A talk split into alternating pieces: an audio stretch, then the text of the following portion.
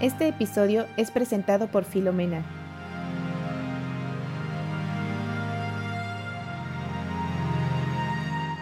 Bienvenidas y bienvenidos a Despertar Cósmico, un espacio para escuchar, aprender, empatizar y de abrazar nuestras experiencias y diferencias para un despertar universal.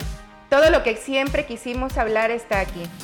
Yo soy Brenda Hernández y en esta ocasión estoy acompañada de una mujer increíble en todos los sentidos, alguien que desde que yo empecé a involucrarme en la industria canábica me eh, asombraba mucho por toda su labor que ha hecho, Lorena Beltrán. Muchas gracias por estar aquí. Estoy súper emocionada de contar con tu presencia y poder compartir este momento contigo. Muchas gracias, amiga.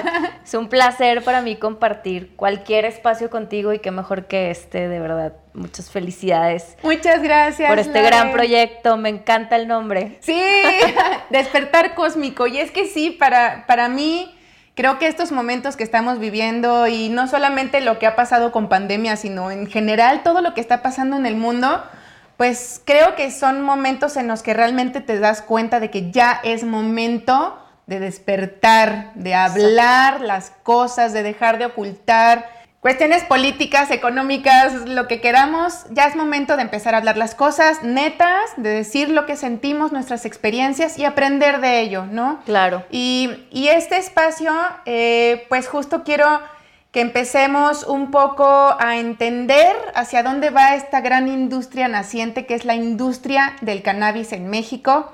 Si bien eh, pues vemos que en el mundo se está moviendo mucho en Estados Unidos, en Canadá, lo que hemos visto en otros países de Latinoamérica, la cannabis llegó para quedarse y tú, Lore, has sido una de esas empresarias que creo que hoy en día pones el nombre de la industria canábica en alto en México. Eres una persona muy reconocida en el mundo de la cannabis.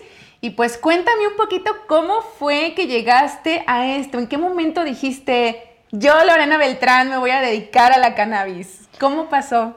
Ay, amiga, pues es una larga historia, pero bueno, antes que nada, gracias por esa intro tan hermosa, te lo agradezco de todo corazón. La verdad es que, pues no, no ha sido fácil, o sea, se pueden escuchar pocos años o muchos años, pero al final del día creo que las experiencias que se viven el, en el día al día dentro de esta industria, pues la verdad es que pudiéramos escribir libros, ¿no? Al respecto. Creo que nos encontramos en el epicentro de, este huracán, de este gran movimiento, eh, donde estamos en una transición, ¿no? De lo ilegal a lo legal, de, la doble moral a quitarnos el velo de los ojos, eh, como dices tú, de despertar, ¿no? Y creo que la industria de la cannabis es una herramienta o, un vehículo que nos ayuda también a, tener ese despertar. En sí, la planta,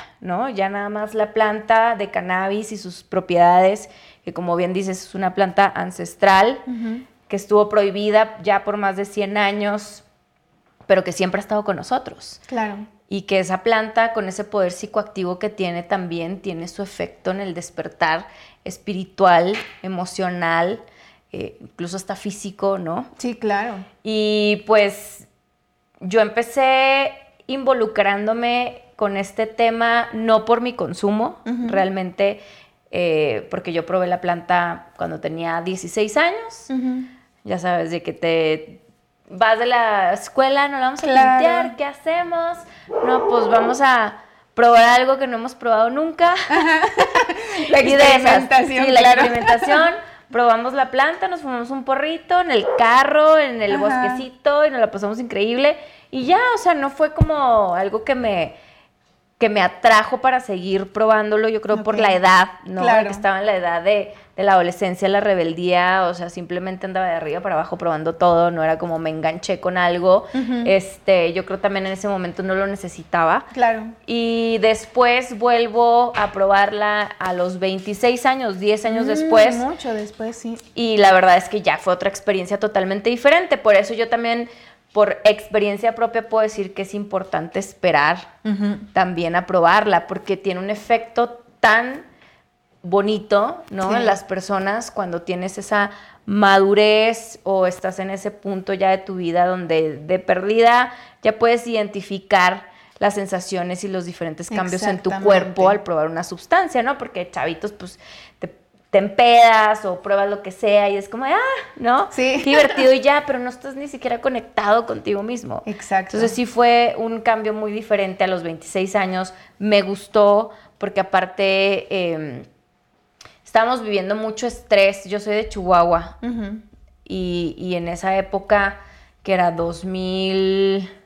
2012 estábamos viviendo una violencia muy fuerte. Era la. Felipe Calderón declaró la guerra contra las drogas. Correcto. Y se vio muy fuerte del 2008 al 2013, más o menos. Digo, todavía sigue, ¿no? Pero en ese entonces fue una locura siendo del norte, viviendo en la frontera, Ciudad Juárez, de las fronteras más peligrosas del mundo. Y en ese entonces, pues igual, o sea, era una locura, ¿no? Mucha violencia. Y, y no sé, el hecho de haberla probado en ese momento también me hizo ver muchas cosas, ¿no? Claro. O sea, ok, una guerra contra las drogas, la marihuana va en este paquete, ¿no? Incluida como droga este, dañina la salud y demás, y aquí me tienes probándola, porque también yo tenía mis estigmas, ¿no? Sí, claro. Y aparte en ese entonces tenía mi pareja que, un niño fresa de la ciudad de Chihuahua, que es un rancho donde todo el mundo se conoce y todo el mundo es un persinado, doble moral. no a las drogas. Y no, pues él venía de una familia, ya sabes, de que no, drogas y demás, y él era el fresa marihuano. Mm, entonces fue como, me llamó mucho la atención, y aparte tenía antros y bares, y, me tocó llegar a, su vida en ese momento y él me presentó la marihuana. Y, y logramos también, pues, vivir muchas cosas, ¿no? Desde balaceras en sus antros, en sus restaurantes, este, literal, o sea, ver gente balaceada en la calle, colgadas en los puentes. A, mí me tocó vivir un asalto a mano armada donde pues, ves tu vida pasar y ya te viste claro. muerta, violada, o sea, todo esto te pasa por la mente, ¿no? Entonces creo que también el refugiarnos en la planta y poder estar en nuestro, en nuestro hogar compartiendo como todas estas cosas, ¿no? Y, y, filosofar y decir, bueno, pues esto no está tan mal porque se están peleando, por eso porque hay una guerra contra las drogas cuando tú y yo estamos aquí en paz, ¿no? Relajados, viviendo un momento de tranquilidad con esta planta. Claro. Eso fue como el inicio, ¿no? Que dije, bueno, me empecé a cuestionar. Después de ahí, este, termino mi relación, toda la violencia, todo mal, los negocios quebrando, yo tenía una empresa de producción, de eventos, de festivales, también todo se murió, como en pandemia se cuenta, pero así con la guerra. De guerra de drogas. De drogas, tal cual. Entonces digo, bueno, ya que estoy haciendo aquí, me voy a vivir a Colorado, porque ya tengo parte de mi familia, y llego en el 2013 a Colorado. Y llego cuando se está legalizando el uso recreativo de la marihuana Sí, claro, o sea, viviste una dualidad. Una dualidad loquísima, loquísima. Entonces llego y acá abriendo dispensarios en cada esquina como Oxos, ¿no? Claro. Y todo el mundo hablando del tema y que también cura esto y aquello y las noticias por todos lados se hablaba de, la cannabis y pues ya legalizada, pues aparte se olía la ciudad a mota, ¿no?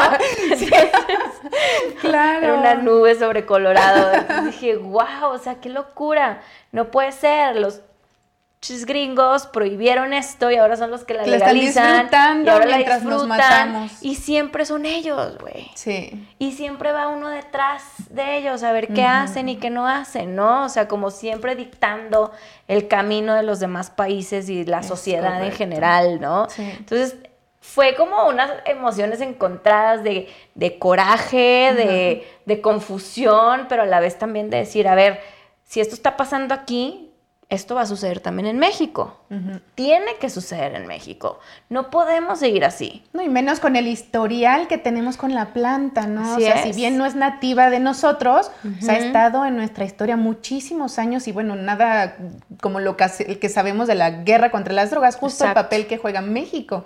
Así es, ¿no? Imagínate, entonces me clavé y dije, a ver, voy a meterme a a trabajar en esta industria, a ver cómo le hago, no sé de qué están hablando, ¿no? Porque igual como cualquier principiante escuchas que el CBD y que ahora el producto de CBD con la niña, no sé qué, le ¿qué fregados es eso, no? Sí, claro. Pero bueno, ya me brinqué de expos en expos en expos hasta investigar cuál era la mejor empresa y entré a trabajar con Charlotte's Web. Wow. Y cuando obtengo el trabajo, porque tardé casi seis meses en que me lo dieran, porque dije, no voy a mm. trabajar en otra cosa más que, en esto, y no y que sea con ellos, ¿no? Porque eh, acababan de sacar un documental sobre la niña Charlotte, donde le empiezan a dar por primera vez CBD públicamente, abiertamente, y hay un documental de CNN con el doctor Sanya Gupta, que eso fue el parteaguas. Eso fue lo que destapó el uso de la cannabis en niños, ¿no? Porque fue algo como muy dramático, ¿no? Le están dando marihuana a un niño por primera vez. O sea, de ahí parte una educación sobre el CBD, sobre el cáñamo, sobre un montón de cosas, ¿no? Entonces para mí fue un honor, ¿no? Y un privilegio de verdad trabajar con estas personas de la mano. Y era una empresa verticalmente integrada, desde la semilla hasta el producto final, con una asociación civil que apoyaba a los pacientes, toda la cadena, ¿no? Súper bien hecho, era una empresa de familia, que ahora ya es un gran corporativo que cotiza en la bolsa y demás, pero me tocó vivir eso, ¿no? Y creo que lo que más me, enganchó ya de decir, esto es mi misión de vida y, esto no lo comparto con nadie, la verdad, o sea... Gracias, Laura. yo creo que es la primera vez que lo voy a compartir eh, eh, abiertamente, eh, donde me pueden escuchar muchas personas, porque creo que también es pues sí, es algo muy personal, pero creo que pues como es parte de mi lucha es importante compartirlo. Claro. Eh, yo soy madre soltera y cuando llegamos a Colorado, pues mi hijo iba a cumplir eh, seis años más o menos y ya empezó él como a madurar, ¿no? Y a preguntar por su papá. Claro. ¿Dónde estaba su papá? ¿Dónde estaba su papá? Que él quería verlo, que porque no estaba en su vida, ¿no? Como que empezó a darse cuenta, ¿no? A captar de, acuerdo. Qué, está pasando. Y pues yo dejé y le perdí la huella cuando mi hijo iba a cumplir como tres años, ¿no? O sea, ya teníamos casi cuatro años que no sabíamos, yo no sabía de él. Sí. Pero como él empieza a insistir y a preguntar, entonces dije, bueno, pues, ¿quién soy yo para decirle que no? claro. Entonces, al contrario, lo busqué y lo encontré muy rápido, porque yo tenía un presentimiento Mm, y cuando lo encontramos, está en la cárcel. Okay. Y está en la cárcel en Texas. Mm. En Texas, en Estados Unidos, que sabemos que es un estado muy conservador. Correcto. Y le dieron nueve años de cárcel por cargos de narcotráfico, principalmente marihuana. Ok. Ay. Entonces. Qué crisis emocional, o sea. Ah, bueno, ¿qué te digo? Estuvo fuertísimo para mí para mi hijo, ¿no? Y, y él súper confundido también. Obvio. Este, conforme se fue dando cuenta por qué estaba su papá ahí. Entonces, ese, e, e, eso de, mi papá en la cárcel, me estás diciendo que es por esto lo que tú haces para generar un ingreso en nuestra familia, ¿no? O sea, su mentecita, ¿no? Fue así como, qué duro. no entiendo nada, ¿no? Claro. Entonces, este, sigue en prisión y yo creo que si Texas ya hubiera legalizado la cannabis, ya hubiera salido. Ya hubiera salido. Entonces también para mí eso representó una gran injusticia y, me di cuenta todavía más de, de, lo corrompido que están nuestros sistemas políticos, de prisión, de todo. Lo es. ¿No? Entonces dije, ¿por qué? O sea, sí, no, es un padre responsable, pero tampoco era una mala persona. O sea, Exacto. no mató a nadie, no violentó a nadie, o sea, de verdad era muy tranquilo. Y lo único que estaba haciendo, pues al final del día, lo que es ahora un negocio legal, simplemente pues de manera ilegal, ¿no? Y, y una planta y nueve años de cárcel, ¿no? Entonces dices, wow, güey, o sea, es real. Y me tocó vivirlo a mí en mi propia vida, ¿no? Es algo que una estadística más de que yo sé que hay mucha gente en prisión y en México igual por unos cuantos gramos, ¿no? Y años de cárcel, pues sí, es real. Nos tocó a nosotros también. Y, fue durísimo para mi hijo, sigue siendo durísimo. Él en su mente es como, yo voy a seguir apoyando para que esto se legalice, pero sobre todo es como para cambiar el sistema. No, me dice, no es justo que las, las personas estén encerradas por eso. No está mal. Entonces, pues de ahí ya, olvídate, pues lo agarré como mi misión. Me abanderé muy cañón, ¿no? Y pues recorrí todo lo que tenía que recorrer en Colorado, aprendí el tema medicinal, del tema recreativo, me metí a trabajar con diversas empresas en diferentes áreas de la industria. Dije, me voy a preparar lo más que pueda y me regreso a México.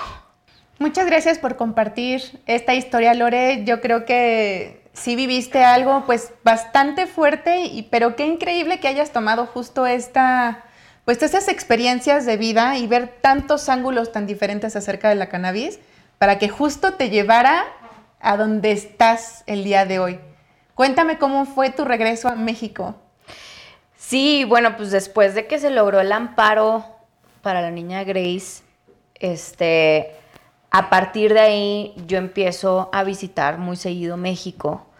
Este, y nos tocó pues participar de la mano muy seguido a mí y a Raúl Elizalde con su familia y empezar estos foros y estas pláticas. Y empezó un activismo sobre el cannabis medicinal muy importante, ¿no? También a raíz de este, de este amparo. Es lo que yo veo a nivel internacional. Hay una Charlotte en, en, cada país. Y es que sí, creo que pues claro que la infancia mueve, ¿no? O sea, creo que es son estos personajes de nuestro hermoso universo que realmente mueve los sentimientos de las personas y que ahí sí puedes dejar de lado todos tus prejuicios y tus estigmas por el bien de un niño o una niña, ¿no? Sí, y más sobre niños, ¿no? Si es de verdad algo que...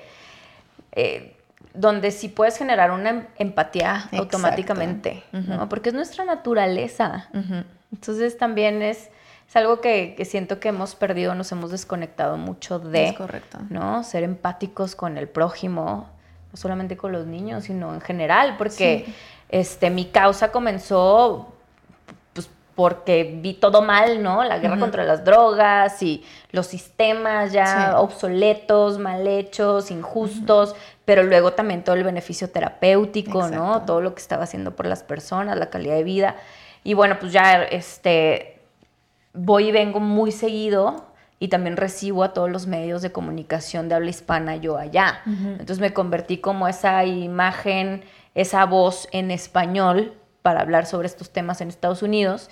Y este, luego, cuando ya era tanto el ir y venir, que luego me preguntaron si podía ser asesora externa en el Senado de varios legisladores que empezaron a apoyar eh, estas iniciativas de ley, pues dije, bueno, a ver, o sea, es mucho perder tiempo ir y venir. Yo creo que sí tengo que ya empezar a idear mi plan para mudarme otra vez a México y ahí voy de regreso con mi hijo, ¿no? y llegué a esta jungla donde no conocí absolutamente a nadie, ni un familiar, nada tengo aquí. Todos son, toda mi familia es del norte. Entonces dije, bueno, va. O sea, hay que hacerlo. O sea, aquí es donde se toman las, de, las decisiones. Sí. A nivel federal es donde tenemos que estar. Es correcto. O sea, en mi vida había estado metida en la política, en nada, y pues el, destino, ¿no? Y que uno va trazando uno mismo ya cuando sabe lo que quiere y el enfoque. Exactamente. O sea, vas como flecha. Y se te abren las puertas, ¿no? O sea, pareciera algo mágico, pero creo que justo cuando tienes esta visión tan establecida y estás buscando un bien, o sea, todo se acomoda de la forma que tiene que ser para que realmente cumplas con ese objetivo, ¿no? Y, y creo que justo este objetivo que tú has movido tanto aquí en nuestro país, pues se nota, ¿no? Y, uno de estos ejemplos es Cannabisalud. Sí. O sea, este congreso es especializado en médicos, sí. en donde tú has sido de las parteaguas y las primeras personas en nuestro país que está buscando elevar esta educación hacia los especialistas médicos. Sí. ¿Cómo ha sido también esta parte de tu historia? en donde quizás en un principio pues estaba cañón que los médicos te escucharan, ¿no? Así de voy a ir al congreso de, de qué, de marihuana, de cannabis, ¿no? Sí. Y seguramente hoy, hoy en día existen muchísimos más médicos que ya están dispuestos a escuchar, dispuestos a probar y pues ahora sí que empezar a, dar voz a todos, a todo este esfuerzo que se ha hecho. ¿Qué avance has visto tú justo en Cannabis Salud en, este, en estos últimos años? Pues sí, definitivamente muchísimo más interés y menos estigma, al menos alrededor del uso medicinal, porque también ahí existía, ¿no? Y sigue existiendo, pero este, cada vez menos. El primer Cannabis Salud lo hice en el 2017, justo cuando se publicó la ley de cannabis medicinal, ¿no? Porque venir trabajando en el Congreso, ya se venía cabildeando esta iniciativa, ya sabíamos que para el 2017 sí se iba a publicar, entonces me preparé para armar este Congreso porque dije, bueno, se legaliza el uso medicinal y luego, o sea, va o sea, no hay ni siquiera certificaciones para los médicos, el gobierno no está invirtiendo en la educación canábica, entonces lo estapas y es como se va a quedar ahí parado. Claro. O sea, nadie va a saber qué hacer con eso. Entonces dije, de perdida, una, una, plataforma, un evento donde la gente empiece a escuchar y se conecte con, con científicos, con médicos de otras partes del mundo a compartir esas experiencias. Hice el primer Cannabis Salud en Guadalajara, porque Jalisco sorprendentemente eh, siempre ha sido muy abierto al tema. O sea, de hecho me inauguró el Congreso el secretario de, Salud de Jalisco y la Asociación de Médicos de Jalisco.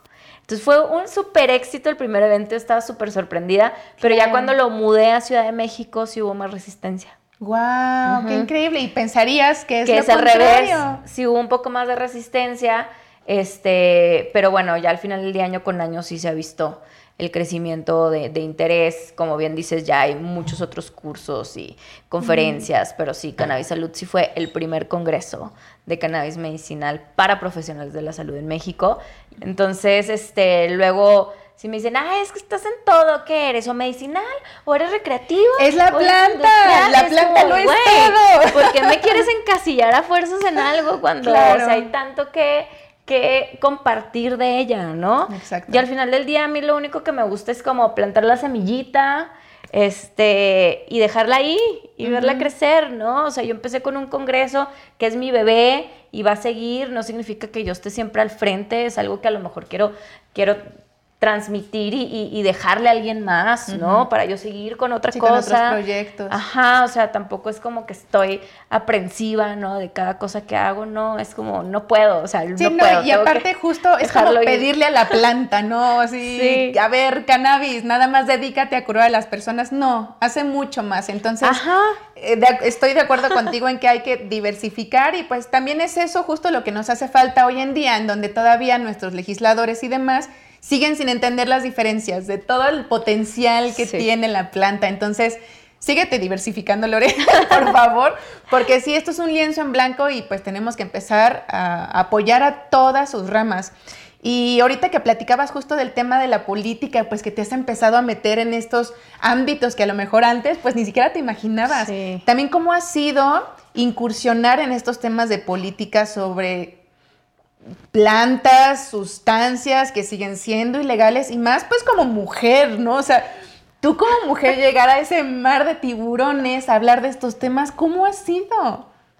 La verdad es que ha sido un sub y baja, ¿no? O sea, ha habido de todo, desde que me cierran la puerta en la cara porque ven entrar a una mujer, ¿no? Y aparte de tan corta edad y, cómo vas a venir tú a hablarnos de temas, ¿no? O sea, y de temas tan controversiales, donde en México ha sido todavía un reto mayor eh, por todas las dificultades que, tenemos dentro de la política, la corrupción, la ignorancia, eh, el involucramiento del narco, porque la realidad es que este es un país de narcopolítica, 100%, claro. este, y con un tema que es pues ha sido intocable, ¿no? Y que ahora se vuelve legal. Sí, la verdad es que ha sido complicado, te digo, o sea, me han cerrado puertas, hay un machismo todavía muy fuerte también eh, en la política, este, y, peligro también, sobre todo, ¿no? Porque al final del día te vuelves una voz pública. Claro. Y, te empiezan a, contactar y, saber cuáles son tus intenciones y qué vienes a hacer, claro. ¿no? O sea, lo único que queremos es liberar una planta que necesita mucha gente, ¿no? Y que también, o sea, no podemos permitir más injusticias alrededor de. Entonces, definitivamente, pues es sin bajar la guardia, ¿no? Sin miedo al éxito. Sí, por más puertas que nos cierran en la cara es seguir y seguir y seguir y seguir. y aprender, aprendes muchísimo, o sea, yo jamás me imaginé, como bien dices, estar ahí en la política y he aprendido mucho, no me considero para nada, este, una experta ya en ese ámbito público, para nada. De hecho, en estas elecciones me decían, deberías de meterte diputada federal. A ver, o sea... Así, esperen, esperen. No, no, no, yo vengo aquí a, primero que ustedes hagan su, ver que hagan su trabajo. Sí, claro. Y legalicen este tema, porque una vez legalizado, a sacar a toda la gente de la cárcel, ¿no? Que está por simple posesión, que la mayoría son mujeres. Sí. O sea, pelear... Cuidadoras, quienes se quedan sin sus maridos. Siempre, y siempre nos hagan agarrado las mujeres de burreras. Sí. O sea, lo conozco, lo he vivido, ¿no? O sea, definitivamente es como, ay, no, a ti no te van a esculcar, llévalo tú, ¿no? O, a Sí, ver, a ver, guárdalo tú, o, este, o por la misma necesidad, ¿no? De también de las mujeres, de las mamás solteras, etcétera. Por eso hay más mujeres también en prisión por, por este tema, ¿no? De acuerdo. este y y por otras drogas en general, pero entonces eh, hay mucho trabajo por hacer y siento yo que estando dentro, incluso como senadora diputada, a lo mejor sí se puede hacer muchas cosas, pero también a la vez no, porque yo veo a la gente como muy muy casada luego con, con- con ciertos grupos o con partidos y ya está todo súper corrompido y tienes que seguir una línea y obedecer a este y a aquel y no te puedes salir de aquí. O sea, no. La neta no, o sea, no quiero ser parte de un sistema que ya no funciona. De acuerdo, sí, es romperlo todo. Eh, hay que romperlo de afuera, ¿no? Nosotros como sociedad Sí. impulsando y creando no- eh, lo que sabemos que está bien como esta industria del cannabis, que ahorita la verdad, o sea, sí señora, cree que todo es una droga y que esto y el otro, ok, está bien, o sea, esa es su opinión, pero yo estoy aquí para hacerla cambiar de opinión, ¿no? Exactamente. O sea, no me voy a quedar callada y, y como nos, muchas de nosotras, ¿no? Que no tenemos pelos en la lengua y que no nos importa que nos traten de callar o lo que sea, lo vamos a lograr y lo estamos logrando, creo que está sucediendo y creo que con la apertura de esta industria venimos a generar no solamente un impacto social, viene un impacto económico que Por la gente ni siquiera se imagina y que tanto necesitamos en este momento después de también una post pandemia, ¿no? que, que sigue eh, golpeando nuestra salud, nuestro bolsillo, todo. Y viene esta industria tenemos no nomás el cannabis, muchas otras que gracias al cannabis vamos a lograr empezar a ver, Correcto. ¿no? Trabajar con otras plantas, ¿no? Generar ese impacto ambiental que tanto necesitamos en este momento. Y la planta tiene para todo, ¿no? Es tan generosa que es como, a ver, recuperemos el sentido común. En cuanto lo recuperes, a la base, ¿no? vas a ver todo tan claro. Sí, literal. Muy bien, Lore. Eh, y pues justo también esta lucha de la cual hablamos, que pues no podemos seguir deteniendo, pues requiere igual, como decías, que la sociedad civil se una, ¿no? Que no se queden callados, que les exijan a sus gobernadores lo que se tiene que hacer, Claro. cambiar el sistema, como dices, pero pues aparte de la sociedad civil, pues se necesitan más manos, o sea, de organizaciones, de empresas, de también pues como toda esta parte privada que Claro. pueda sumar. Y, y bueno, tú eres también cofundadora de ALCAN, de la Asociación Latinoamericana del Cannabis. Eh, igualmente un proyecto que, que- que hoy en día pues también hizo un cambio cultural en la televisión mexicana. Así es. Eh, platícanos cómo nació Alcan y cómo llegaron a ser, pues, los líderes o los creadores de este primer programa de televisión nacional, Tiempo de Cannabis. Bueno, pues Alcan nace así tal cual como asociación civil hace poco, ¿no? Pero venía de, de- de evolucionar de un movimiento que se conformó o empezó a gestarse más bien en una reunión que tuvimos en Las Vegas. Eh, uno de los eventos más grandes que hay, Sí. que es el de MJBs en Las Vegas. Pues ese año fuimos muchas personas de México. Entonces, cuando empezamos a encontra- encontrarnos allá, dijimos, hagamos una reunión de todos los que venimos de México aquí en Las Vegas y se juntó un montón de gente. Entonces Ajá. hicimos una pequeña reunión y llegaron todos ahí, ¡Qué estuvo padre! padrísimo. Ajá. Este, éramos dos mujeres nada más y como 25 hombres. Y, y desde ahí empezamos a organizarnos y dijimos, bueno, o sea, sí hay un movimiento empresarial ya en México, tenemos que conocernos y, hay, que, hay que crear un grupo sólido y eh, apoyar, ¿no? O sea, desde nuestra trinchera, también como activistas empresariales al final del día. Y después de ahí, pues se fue evolucionando, eh, se creó el movimiento por la legalización 42020, que era simplemente el nombre de un grupo de personas, no había ni un registro, no era una asociación civil, nada. Eh, armamos un chat en WhatsApp, y es un chat que ahorita ya creció a 150 personas, todos representantes de empresas principalmente nacionales. Y este, dijimos, bueno, tenemos que darle forma y hacerlo más institucional. Correcto porque de esa manera nos va a permitir eh, poder educar de manera más profesional y directa a, nuestros políticos, ¿no? Claro. Y más con este nuevo gobierno que pues sí te cerraban mucho las puertas y ibas nada más como representante de empresa. Entonces se creó la, la, asociación, ¿no? Entonces dijimos, bueno, ya estaba constituida por, por algunos cofundadores, pero estaba ahí parada, ¿no? Entonces fue como... Como revivirla. Ajá, revivirla o, más bien, no revivirla porque nunca se había hecho nada con ella, sino utilizarla, ¿no? Decir, a ver, aquí está esto constituido, este, ya es una eh, asociación civil, donataria, bla, bla, bla, órale, esta. Adoptamos esta y nos metimos todos al CAN y pues ya, me tocó a mí mi parte, ¿no? De organizar a todo mundo. ¡Qué divertido! Súper divertido como siempre este, y armar toda una estrategia y todo un plan de acción para eh, inicios del 2021. Esa fue la idea principal. Y de la mano, pues ya venía también eh, la producción del primer programa Tiempo de Cannabis. Que bueno, pues sí tengo que decir que aquí quien se la rifó ha sido tú, amiga, eh, en este programa tan importante. Gracias, amiga. Sí, este, la verdad es que necesitamos mucha gente para lograr estas cosas, ¿no? Este, siempre hay líderes y los líderes no es porque levantes la mano, sino es a base de tu trabajo, ¿no? Que la gente va notando y también va diciendo, no, pues por aquí, ¿no? con estas personas que realmente trabajan y están demostrando con acciones, porque pues ya vemos muchos allá afuera. Y, fue crear, empezar a crear esta red cada vez más sólida con Alcan, con esta alianza, institucionalizarnos. Eh, hicimos este plan de acción, eh, nos metimos súper de lleno al cabildeo con estrategias de comunicación, políticas y con el programa que la verdad nos puso en el mapa nacional. Correcto. Muy cañón y, eso ha estado increíble, ¿no? Al final del día fue una gran desilusión que no aprobaran nuevamente la ley. Ya sé. Eh, en este periodo. Se va avanzando paso a paso. Se va avanzando, el trabajo se hizo, estamos contentos porque seguimos, ¿no? Y, y con el programa que de verdad, pues por primera vez, ¿no? En la historia.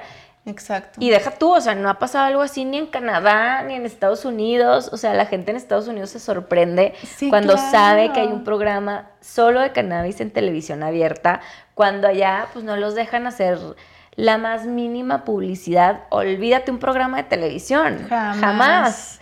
Entonces sí, la verdad es que tenemos que estar todas y todos súper orgullosos de ese trabajo. Y, y que también uno se va a dar se va dando cuenta que si no hacemos equipo, si no sumamos cada vez más personas, es más difícil de lograrlo y vamos a tardar más tiempo. Es correcto. Eh, en ver esos resultados, ¿no? Y esos cambios que tanto necesitamos como sociedad, como gobierno, como todo. Y la verdad es que estamos viviendo algo muy cañón, ¿no? Sí.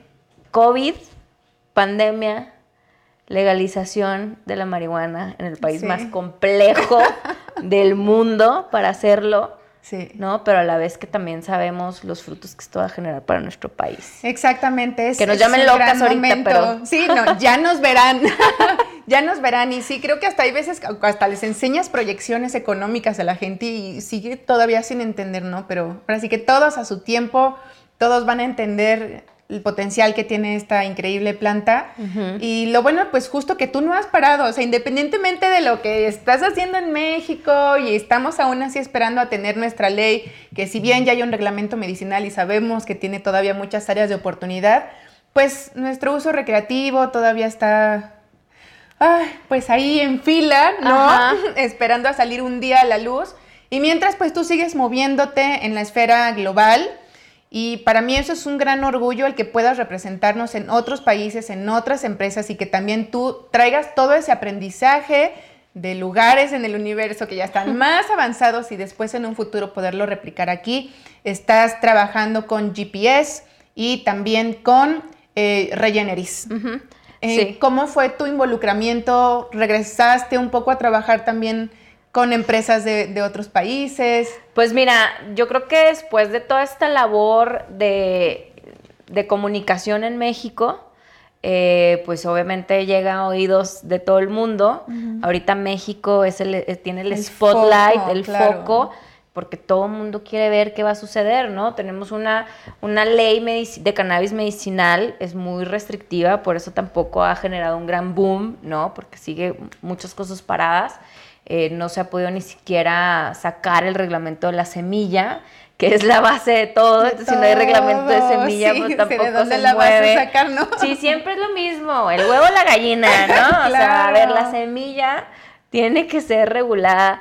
Pero bueno, es que hay que importarla porque la semilla que hay en México es ilegal. Es cuando, güey, las semillas, cualquiera que traigas de cualquier parte del mundo en algún momento fue ilegal. Claro. O sea, que tiene que ver, nada más ya, legalicen lo que hay aquí, punto, ¿no? Pero bueno, eso es una historia también ahí compleja con las regulaciones de la semilla, pero todo el mundo está a la expectativa de qué va a suceder con el tema recreativo y con el cáñamo industrial, porque saben lo que eso representaría en la industria global, güey. O sea, nadie ha visto que en el momento en que esto se legalice, México va a ser el spot del mundo, güey. O sea, todo el mundo quiere venir tanto a probar o reprobar otra vez, ¿no? Volver a probar todas estas genéticas mexicanas o simplemente una marihuana que, se, que crezca en México, ¿no?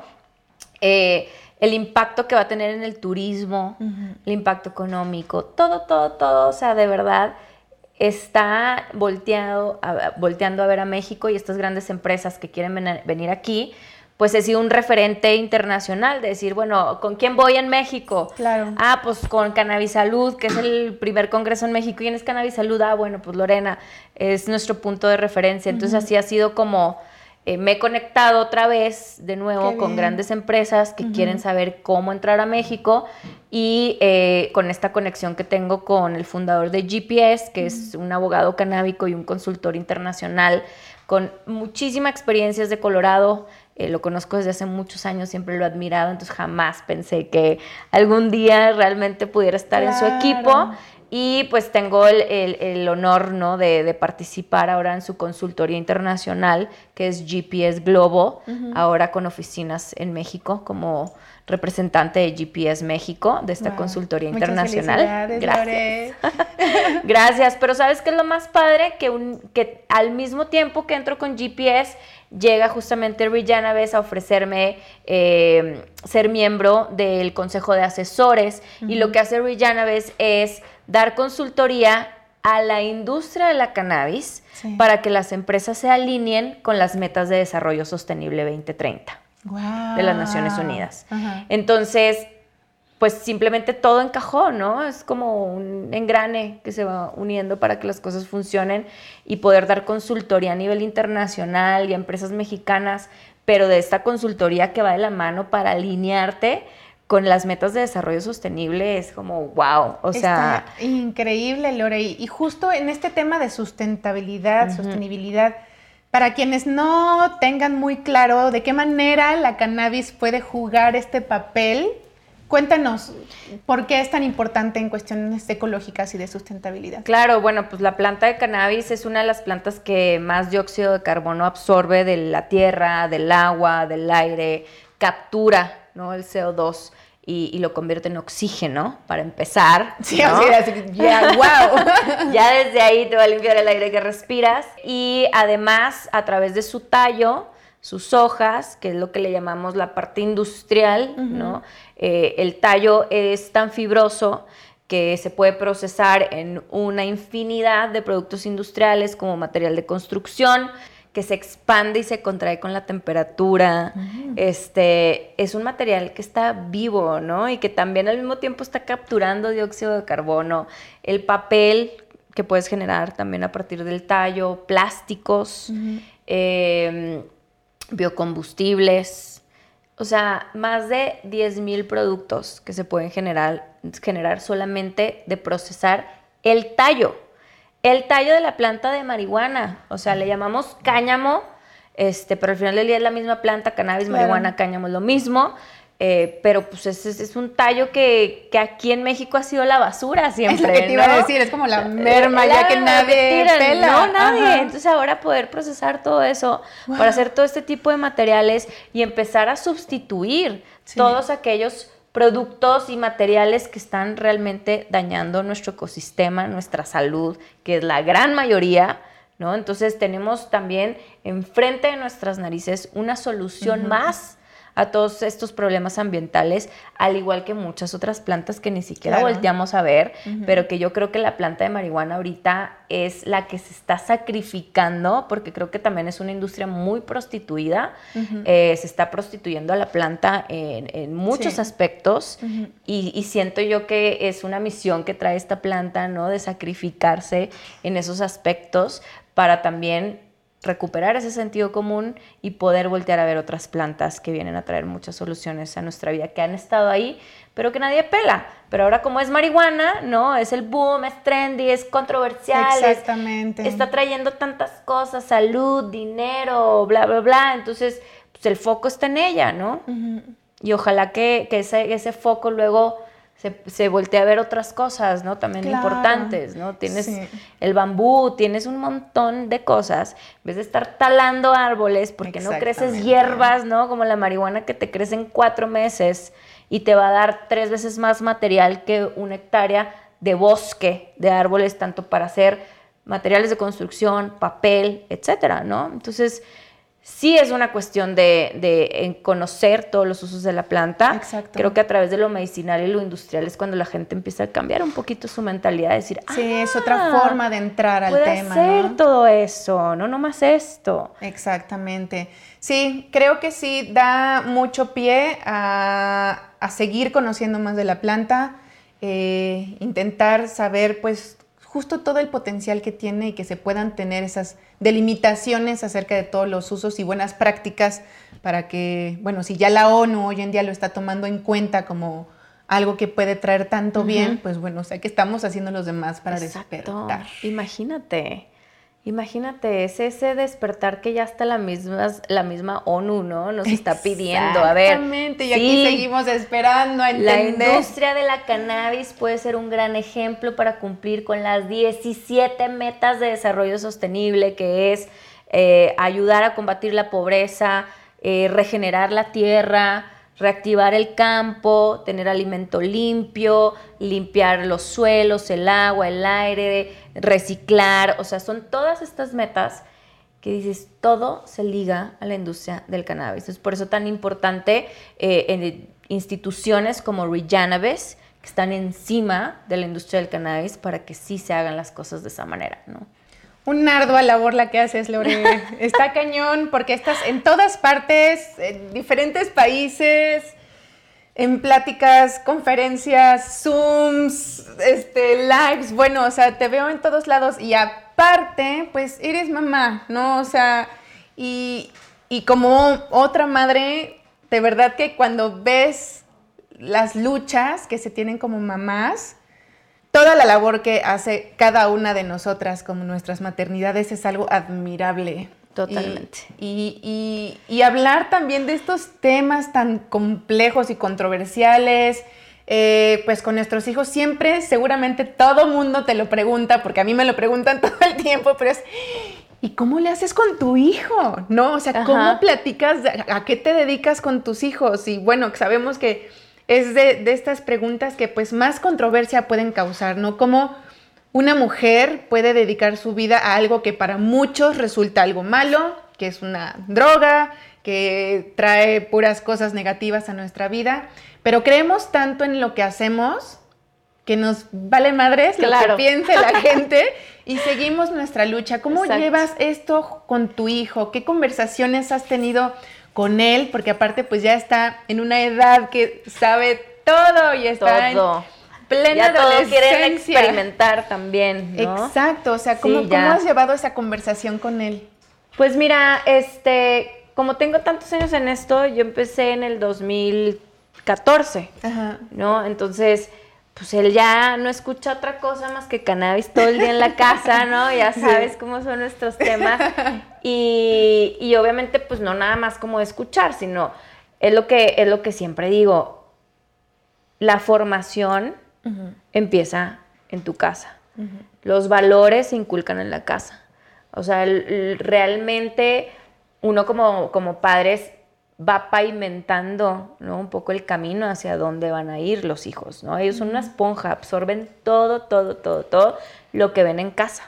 Entonces también desde ahí eh, eh, hay, que, hay que también ser muy realistas y, y dejar de apuntar siempre a todo mundo y decir es que el gobierno lo hizo mal, es que me lo están educando mal en la escuela, es que por las amistades. No, es en casa. ¿No? Entonces, si nosotros como padres no nos abrimos a hablar de estos temas con ellos, de sexo, de drogas, de cannabis, de, eh, de lo que tienen que comer y lo que no tienen que comer, de, de, la... O sea, darles las herramientas, porque al final del día ellos van a salir a hacer su vida y no vamos a estar ahí como GPS, ¿no? O sea, viendo todo lo que hacen, Exacto. sino más bien que tengan esas herramientas para ellos poder tomar las mejores decisiones allá afuera. Entonces, de eso me he encargado de, de, poderle explicar todo, no nomás el cannabis, sino todo esto que te menciono, pero el tema de cannabis, sí, o sea, hablar las cosas por su nombre, ha sido considerado una droga, pero pues realmente es una planta, claro. ¿no? Sí, Al igual si hablamos de drogas, bueno, café, azúcar, o sea, también es como que es una droga, ¿no? Totalmente, entonces... Él ya viene muy empapado del tema, él sabe la diferencia entre marihuana y cáñamo, qué se puede hacer con el cáñamo, o sea, también desde, o sea, imagínate lo complicado que lo tiene el niño pobre, o sea, de que en la escuela, ¿a qué se dedican tus padres? Claro. No, pues mi papá, ¿no? Claro. En la cárcel. Sí. Y mi mamá. Sí. Luchando por lo que mi papá está en la cárcel, ¿no? O sea, y mi mamá, no, pues este, trabaja con marihuana, pero de la buena. Dice, de la buena. Así siempre responde, la primera vez que lo escuché me da tanta risa, le trabaja con marihuana, pero de la buena, no de la mala. Ay, pero qué Cuando estaba más chiquito, sí, y ahora, la verdad es que para mí es un gran orgullo porque el otro día está en primero de secundaria y les tocó hacer cada, cada niño una presentación sobre las drogas. Mm. Y la maestra les dio a cada uno eh, una droga de la cual iban a hablar y antes de que se la dieran levanta la mano porque vio en la lista marihuana, dijo, yo marihuana. Claro, claro. No sabes la presentación que se aventó con la maestra. Maestra, no es una droga para empezar, es una planta. Y desde ahí empieza y se suelta, ¿no? Y, las adicciones, y puede ser adictiva, sí, como el azúcar y como lo demás, pero tampoco quiere decir que te va a matar, ¿no? O sea, y él con sus palabras, no sabes, porque leía la diapositiva, lo pausaba y hablaba con Le echaba de eso. Ajá. Entonces yo lo escuchaba y me estaba escuchando a mí, o sea, dije, güey, o sea, Sí, lo estás haciendo bien, ¿no? lo estamos haciendo bien, güey, ¿sabes? Porque son esa esponja que van a ir a transmitir todo lo que escuchan y lo que uno les transmite, ¿no? Y si es con amor y si es sin miedo, o sea, creo que eso es lo más, más valioso, ¿no? Porque van a hablar desde ahí. Desde el amor. Sí, y con la, verdad. Con la verdad. no con ese miedo que tanto nos han inculcado en estos últimos 100 años, ¿no? Exacto. vive con el miedo de las drogas todo el tiempo, ¿no? Pero hay mucha verdad detrás de todo. Sí, y yo sé que va a haber un momento que me va a decir, mamá, quiero probar, ¿no? Claro.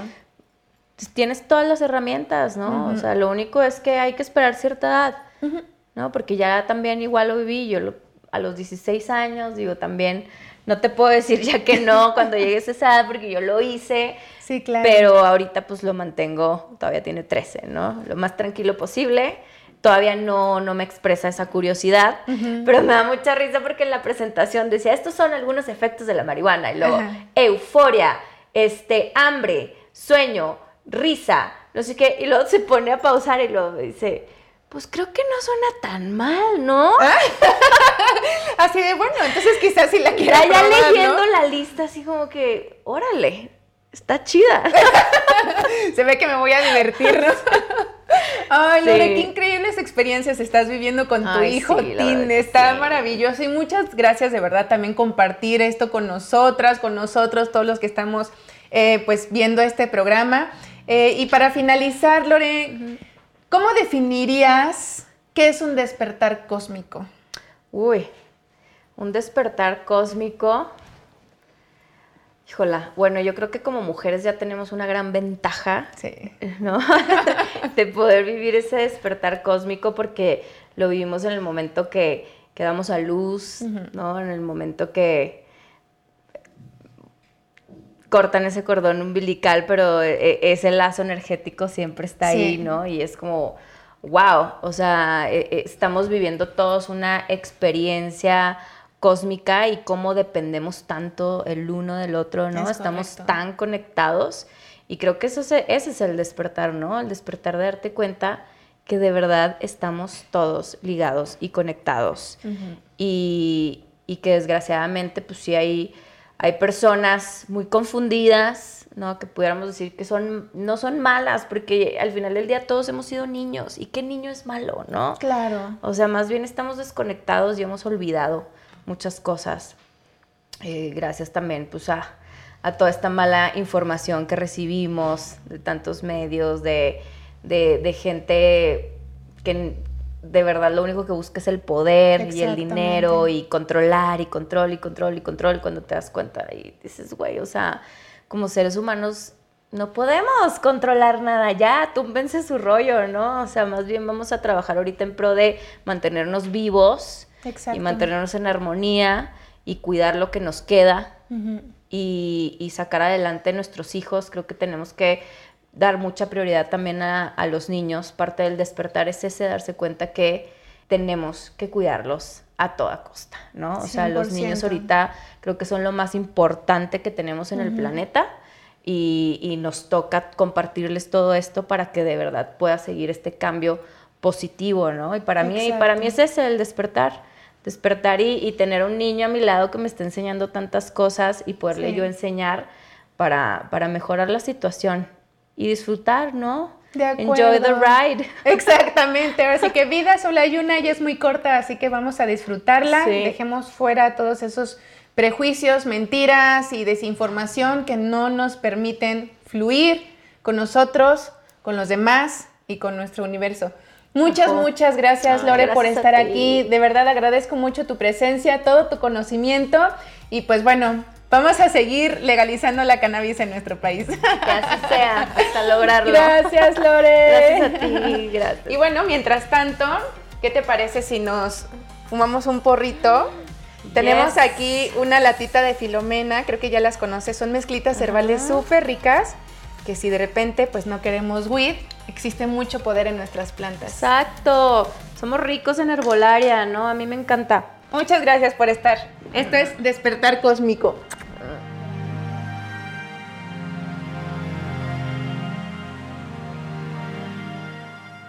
Este episodio fue presentado por Filomena,